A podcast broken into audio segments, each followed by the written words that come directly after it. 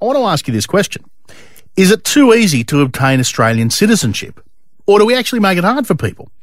The federal opposition is complaining that the waiting time for migrants to obtain citizenship, citizenship after they apply has blown out to 410 days, so a bit over a year. Despite the number of applications actually dropping by 100,000 over the past year. A little over a year seems like a small price to pay for the privilege of Australian citizenship, I would have thought. However, critics say that the waiting time is risking our economy losing much needed skilled workers. Now, we know that there are many, many jobs out there where we need to in- import employees because we don't have the skill set here, or in a lot of cases, we can't find somebody in Australia that wants to do the job. So herein lies the problem. Why do we sit back and complain about that rather than question why we can't get Australians into these key positions that we're filling with foreigners?